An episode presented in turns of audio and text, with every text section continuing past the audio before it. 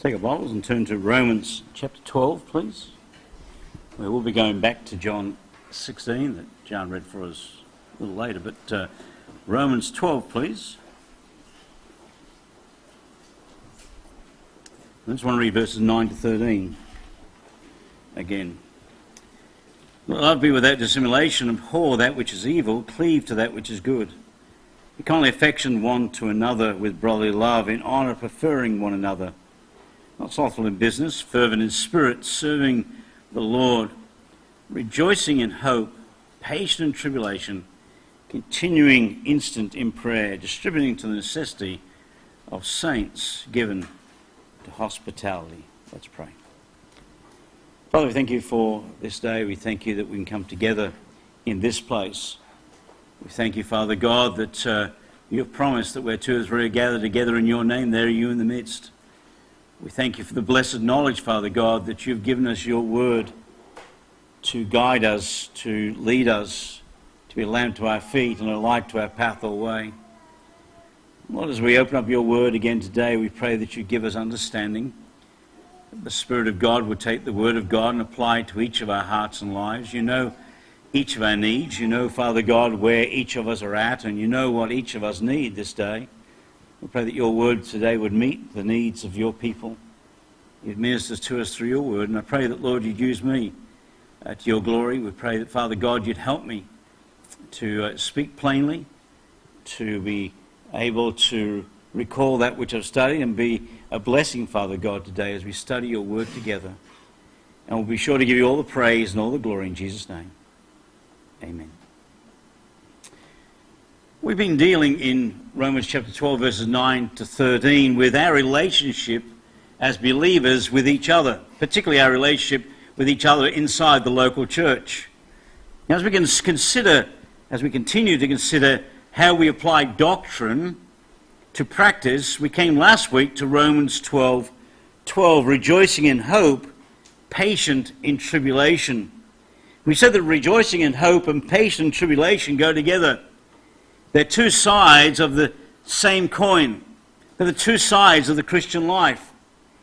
In the Christian life, if it was all tribulation and no hope, then you and I would soon become bitter and twisted and wear out. If the Christian life was all hope and no tribulation, then you and I would become weak and of little or no use to the Lord. What you and I need is both. We need hope and we need tribulation. And we began last week by looking at rejoicing in hope. And we saw that, as Martyn Lloyd-Jones says, that this is, of course, basic and fundamental because if we do not understand it, we cannot possibly understand or put into practice the second injunction, which we are now going to consider patient in tribulation. You see, it's much easier for you and I as believers to endure tribulation when you and I are rejoicing in hope. When you and I are looking forward to that blessed hope and glorious appearing of our great God and Savior, Jesus Christ, when you and I are hoping because of our salvation, when you and I are hoping because of our God, when you and I are hoping because of eternal life, when you and I have that know so knowledge of truth out of God's Word, that hope enables you and I to endure tribulation, which is Paul's next exhortation in Romans 12. Be there. It says, patient in tribulation. Pastor Mitchell said this If the Christian life is all endurance without any hope to rejoice in, then we would all very easily lose sight of the meaning and reason for enduring. It's one of those blessed contradictions in the Christian life. Because you and I have hope, we can endure tribulation. And we endure tribulations because we have hope. If we are truly to rejoice in hope, we must learn to endure. Because patient endurance produces hope. So it says in Romans chapter 5. Go back with me, please. Romans chapter 5. And verse 3. So not only so, but we glory in tribulations also, knowing that the tribulation worketh patience, and patience experience, and experience hope, and hope maketh not ashamed, because the love of God is shed abroad in our hearts by the Holy Ghost, which is given unto us. Here we find that patience, experience, uh, and hope all go together. And you and I have hope because of what Christ has done for us. And you and I can endure tribulation because of that hope. So this morning, let's first establish then the meaning of tribulation here in chapter 12, Romans 12, and verse 12b. What does it mean, patient in tribulation? Well, the word patience here means that of endurance. It's a word that has the idea of bearing under that you're under a load and you're bearing under the load. It's the idea like a carriage, you know, that a load placed on the carriage and the carriage is bearing the load. That's patience. It's staying under that load. The idea of perseverance, the idea of fortitude, to bear up under trials. The word tribulation originally meant something that puts pressure to bear upon. So here's the two sides of it patience, uh, sorry, hope uh, and uh, so patience and tribulation. Patience is all about the enduring of the, of the weight. The tribulation is the weight. Okay? So that, if you like, the patience is the carriage, the tribulation is that weight that you're putting on the carriage. In fact, the word tribulation means something that crushes. A tribulum was used to crush the corn in order to get the flour.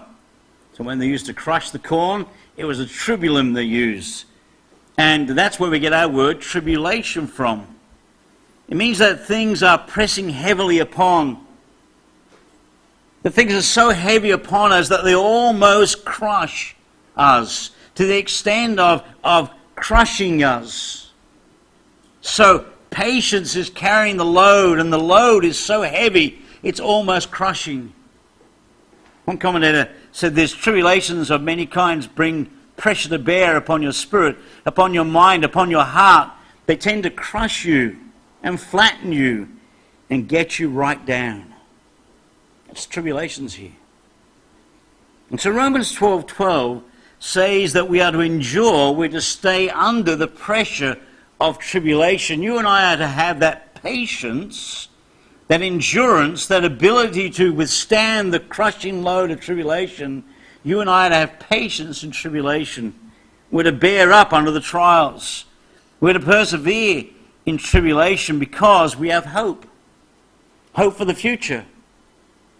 You and I know that the tribulation we bear now, the, the trouble that's crushing down upon our souls today, will one day be over.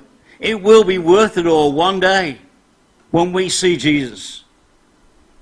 And so we are to bear up under the tribulation. We're to persevere. And it's the hope that we have in Christ that enables you and I to bear up under tribulation. And secondly, this morning, let's establish the fact of our tribulation. And this is where we go back to John chapter 16, please. John chapter 16.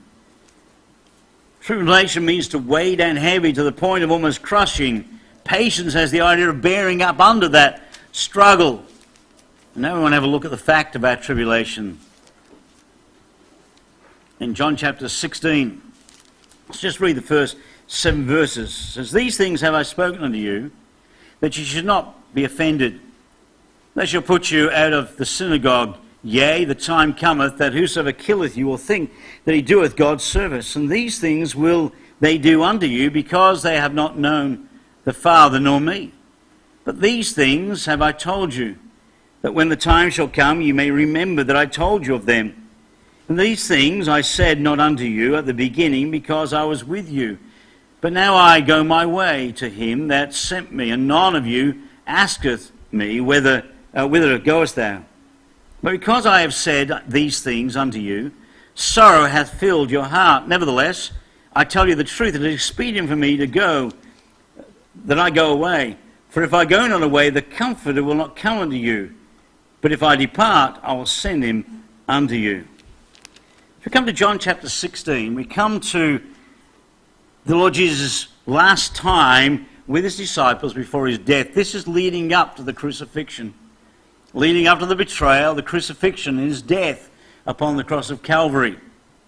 And Jesus is with his disciples for this last time, and he's starting to instruct them about what's going to happen to them. And as he starts to talk to them, they could tell by the way that Jesus spoke that something significant was about to happen. Something was about to change. Verse 6 of this chapter says, Because I said these things unto you, sorrow hath filled your heart. They're starting to feel sorrowful. They're starting to wonder what's happening. This is not a usual time with their Lord that they've had over the last three years. Things are changing. Look in verses 17 and 18 of this chapter. Then said some of his disciples among themselves, What is this that he saith unto us? A little while, and ye shall not see me. And again, a little while, and ye shall see me. And because I go to the Father. They said, Therefore, what is this that he saith? A little while. We cannot tell what he saith. The disciples were perplexed. Things were changing. The tone of the Saviour's conversation had changed. Things were not the same as they'd been. Things were changing. And they're concerned, and what's more, they're puzzled. They just don't understand what he's saying to them. And although they may not be able to comprehend everything that was about to happen to them, Jesus is trying in this chapter to help them understand some important truths so that when he is gone, when he is ascended up to glory, they will have some truths to hold on to. He's trying to help them to understand what's going to befall them, what's going to happen to them, what, what's, what's going to take place, and when those things take place, so that they might not be surprised by those things. That's what the Lord said to them. He says in verse uh, 3, let's read that again. He says, These things will they do unto you, because they have not known the Father nor me. But these things I have told you, that when the time shall come, ye may remember that I told you of them. These things I said not unto you at the beginning, because I was with you. I'm telling you these things so that when they befall you, you'll understand why they're happening to you. And one such thing that he wanted them to understand is found in verse 33 of this chapter says this These things I have spoken unto you, that in me ye might have peace. In the world ye shall have tribulation. You've got cheer. I've overcome the world. He says, In the world ye shall have tribulation. The word tribulation here is translated anguish back in verse 21. It says, A woman, when she is in travail, hath sorrow because her hour is come. But as soon as she is delivered of the child, she remembereth no more the anguish for joy of that man is born into the world. The word anguish there is the same word as tribulation in verse 33. Jesus knew that while his disciples were in the world, they would suffer the anguish of tribulation. And the Lord wanted them to understand that one of the realities of their life, one of the realities of the Christian life, one of the realities of being a child of God is that we will endure tribulation. We will have the anguish of tribulation. Jesus didn't want his disciples out of the world. He didn't want them locked away in some monastery to live as hermits. Look in John chapter 17 and verse 11. And I now am no more in the world, but these are in the world and I come to thee, Holy Father, keep through thine own name those whom thou hast given me, that they may be one as we are one. And then verse 14 I have given them thy word, and thy, the world hath hated them, because they are not of the world, even as I am not of the world. I pray not that thou shouldest take them out of the world, but that thou shouldest keep them from the evil. They are not of the world, even as I am not of the world. Jesus didn't want his disciples locked away in some monastery. He didn't want them to live as hermits. He knew that they were going to be in the world. The Lord wants his disciples, and he wants you and I as believers to be in the world. He tells us that we are in the world. He says that in verse 16 says, They are not of the world, even as I am not of the world. They are not of the world, even though they're in the world. We're not of this world, but we're in the world. The Lord doesn't want to take his disciples out. He wants them to be in the world, and if they're going to be in the world, we're going to suffer tribulation. To live in this world.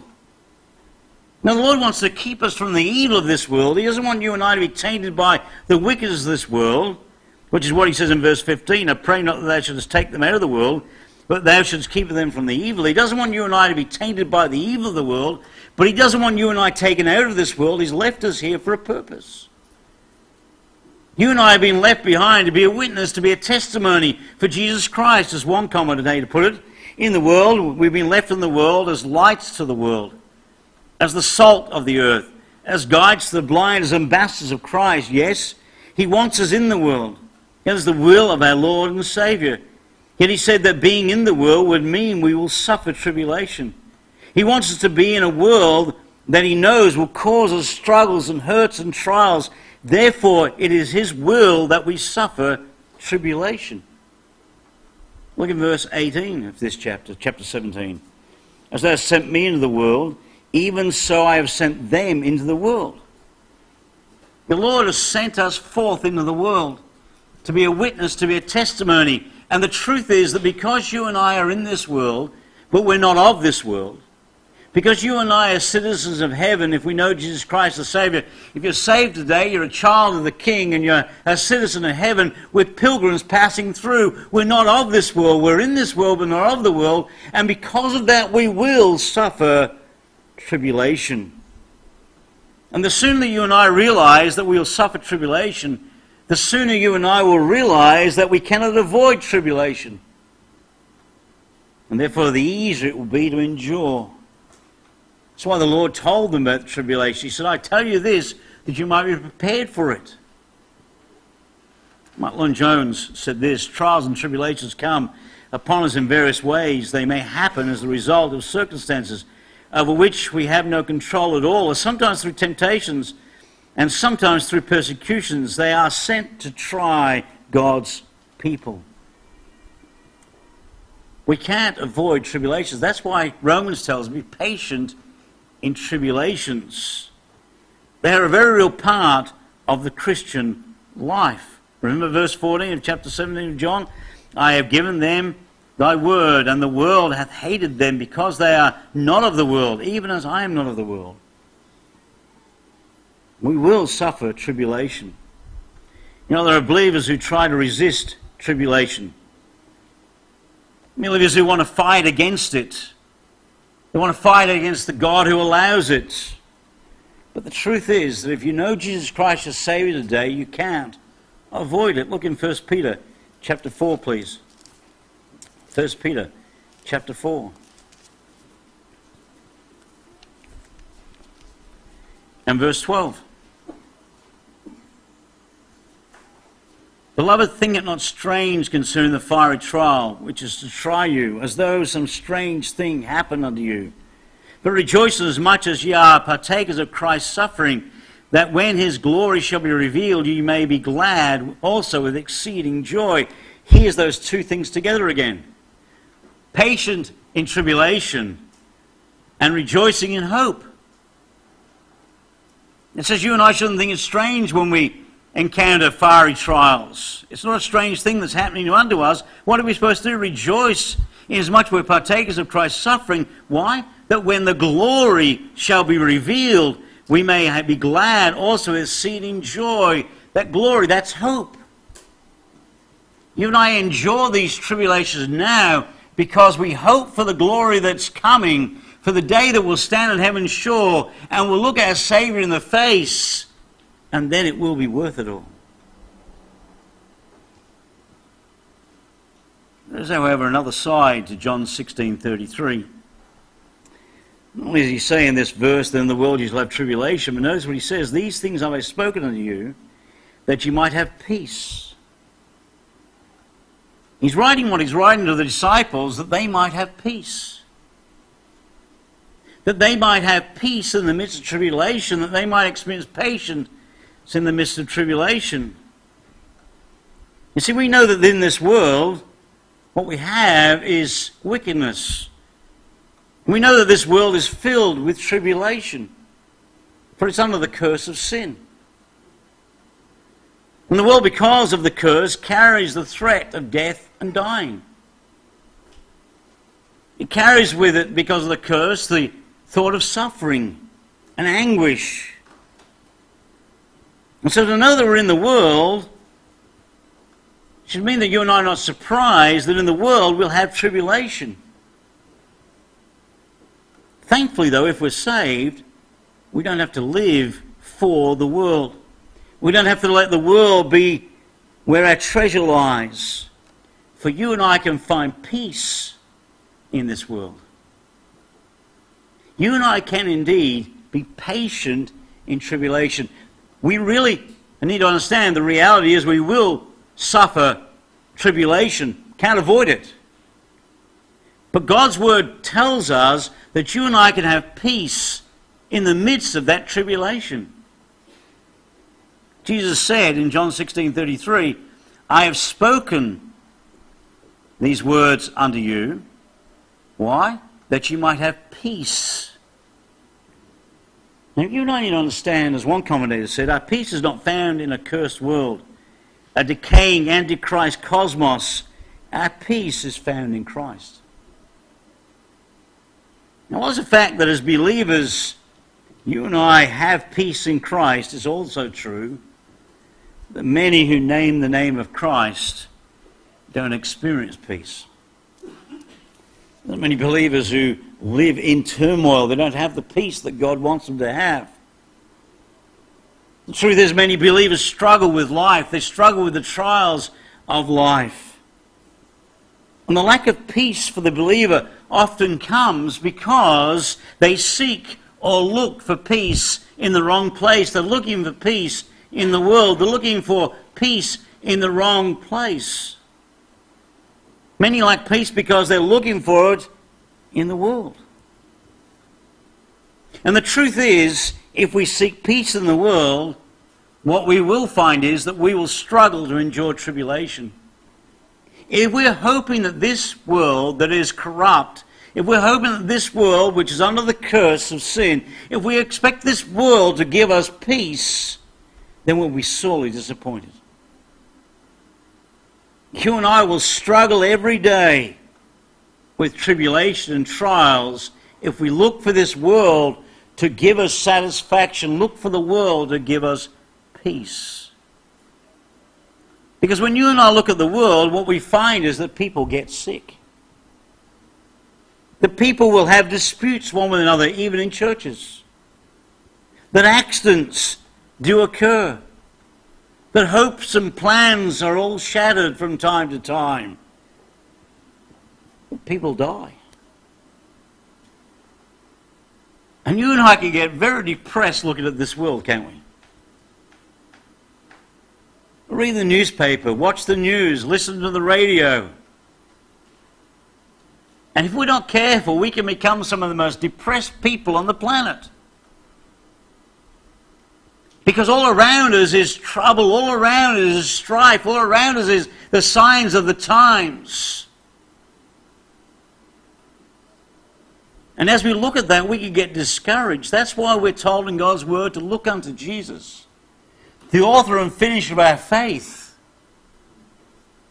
Because as we look in His wonderful face, the song says, the things of earth will grow strangely dim in the light of His glory and grace. You and I can rejoice in hope, and when we rejoice in hope, we can endure the tribulations because we know that these are simply for a time. They're passing by.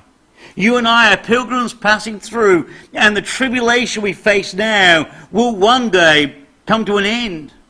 Sooner than it was before, Jesus Christ is coming again.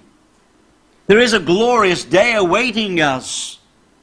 The tribulations will disappear. You and I will be on heaven's shore, and you and I will be rejoicing in hope. And because of that, we can be patient in tribulation.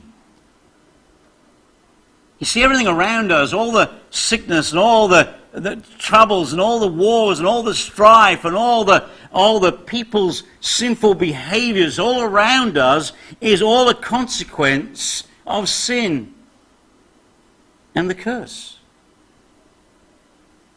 And we'll struggle to endure these inevitable trials until we find peace in the Lord Jesus Christ. The commentator Maclaren said this The world conquers me when it comes between me and God. when it fills my desires, when it absorbs my energies, when it blinds my eyes to the things unseen and eternal. When you and I get our focus on this world and all of its troubles and all of its tribulations and all of its trials, and we lose sight of our God, you and I will find that we have no peace. But if you and I will look beyond this world and look to our Saviour and look to Him for our peace, He said, Peace I will give with to you, and my peace I'll leave with you. Jesus said that we will have tribulation and that we can find peace in Him. But look what else He says. In verse 33, He says, These things I have spoken unto you, that in me you might have peace in the world. Uh, in the world you might have tribulation. Be of good cheer. I have overcome the world. You know, knowing Jesus Christ as our Saviour, one of the realities is that we know that He has overcome the world.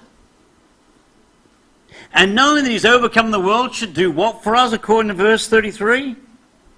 Be of good cheer. You and I ought, as believers, ought to be able to have a smile on our face. We ought to be encouraged. We ought to have joy in our hearts. We ought to have an expectation of our hope day by day. And we ought to be of good cheer because Jesus Christ has overcome the world. His victory is the foundation of our peace. He's won the victory at Calvary. When he said it is finished, he meant it. The victory was won.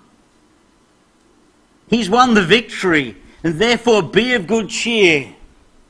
He's overcome the world.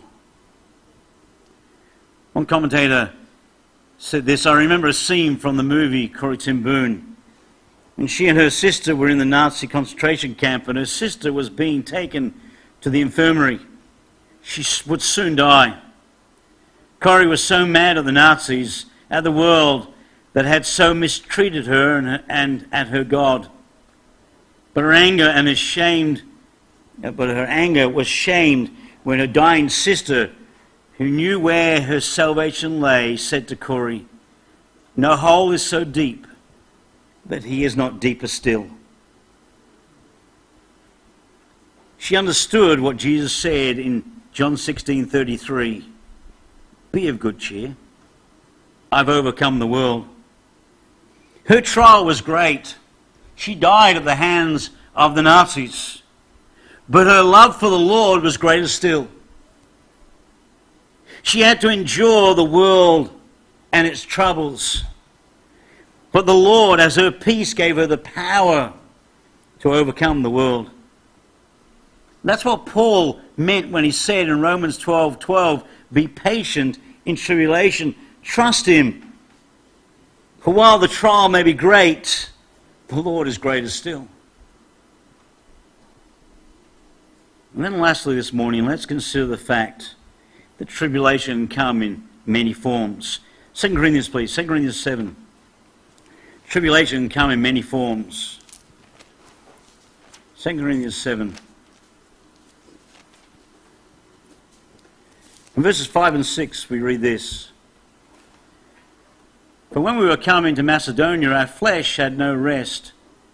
But we were troubled on every side, without, with fightings within, with fears. Nevertheless, God, that comforteth those that are cast down, comforted us by the coming of Titus you know, no one knew more about tribulations than the Apostle Paul. And on one such occasion, when Paul came to Macedonia on his third missionary journey, there he had to face various trials, which he tells us about here in verses 5 and 6. In verse 5, he says, His flesh had no rest. It says, For when we were coming to Macedonia, our flesh had no rest. Now, you and I can identify with that in some way in this tiresome body in which you and I live. You know, we get weary with the load of our daily work.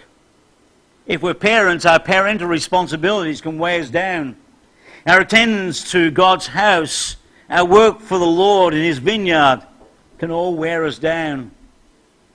And if we're to fulfill our responsibility to put bread on the table, to minister to God's people, the weariness of the flesh can be hard to bear. We all get weary. Especially when we're tired, life seems full of battles. Paul knew what it was to be weary. His flesh had no rest. Just like you and I experience. And yet he endured because his confidence was not in himself, it was not in this world. His confidence was in the Lord. Add to the weary body, he goes on to say in verse 5, he goes on, uh, as we read there, it says, But we were troubled on every side without fightings. troubled on every side without with fightings. Which is the idea of contentions. You know, we all experience weariness of the flesh, and many believers also suffer the fightings or the contentions from without. Like those of the Apostle Paul experienced in Macedonia. Some believers, you know, have family that thinks that the family members are nuts because they believe in the Lord Jesus Christ. People at work make it difficult for some who are saved because of their stand that they take for the Lord.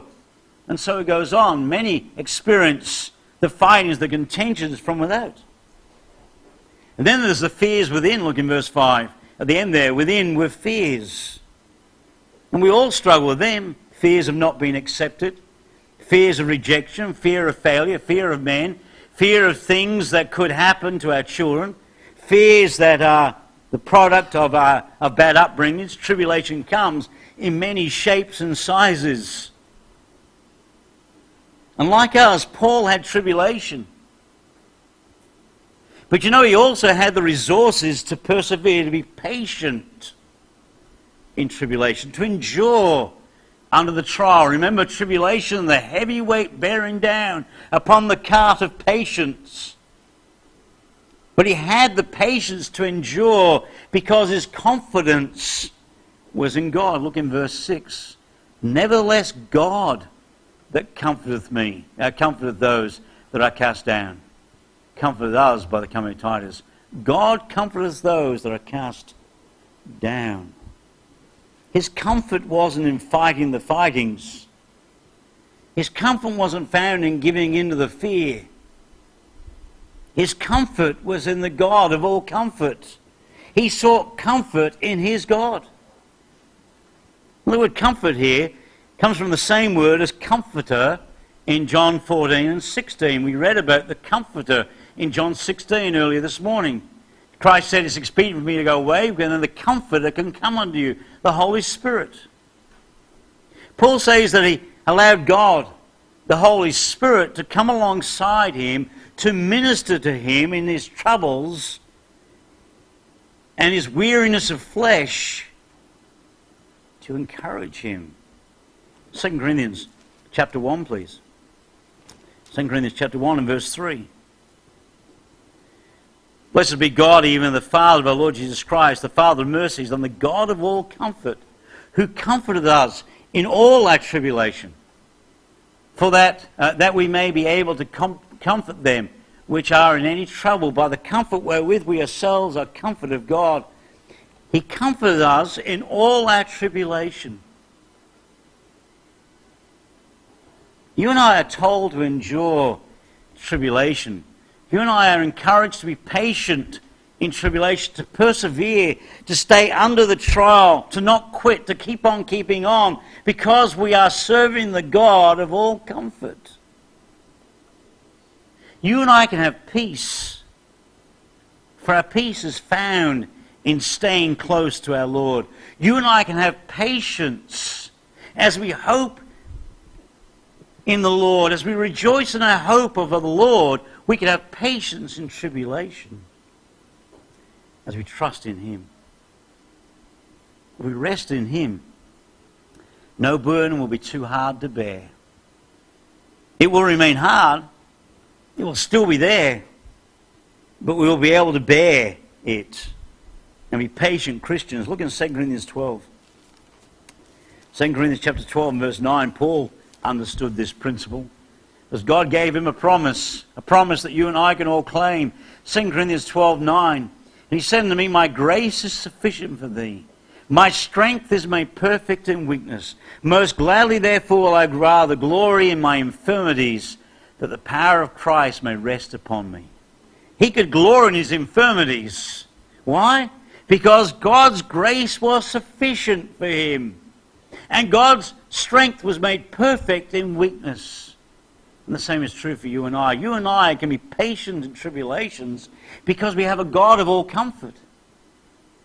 Because as you and I rejoice in the hope that is ours, that blessed hope, and glorious appearing of our great God and Savior Jesus Christ, as you and I hope in our salvation, as we hope in our God, as we hope in eternal life, as we place our hope in God, the God of all comfort, we receive the comfort God gives us in tribulation. And you and I receive the all sufficient grace. So we're made strength. We're strengthened in our weakness to God's glory. As God promises here in His Word. Pastor Mitchell said the reason we have so many droopy lipped, down in the mouth, frightened to witness inexperienced Christians is because so many don't endure tribulation. They think it's too hard to be a straight, totally committed Christian. Well, they're wrong. It is hard, but it's not too hard. If you and I learn to bend the knee to Christ, if we take time to learn of Him, if we lean on Him, if we seek the God of all comfort, you and I will be able to endure the trials and the tribulations of life. Tribulations will then produce experience, and experience will produce hope, and then we'll be able to rejoice in hope. You know, God's ways are a mystery. They're not our ways. Therefore, let's trust Him and rejoice in hope and be patient in tribulation. Let's pray. Gracious Father, thank you for your word this morning. We thank you, Father God, that your word tells us to rejoice in hope and to be patient in tribulation, and that we can be patient in tribulation because of the hope that we have in Christ Jesus. We can be patient in tribulation. We can bear up under the tribulation because you are the God of all comfort. We can bear up under the tribulation because your grace is sufficient for us and your strength is made perfect in our weakness. Lord, help us as believers to rejoice in hope, and to bear up under the tribulation, so that you might get all the praise and all the glory. Commend your word to our hearts this morning. Challenge us by it, we pray. Comfort us by it, we pray. In Jesus' name, amen.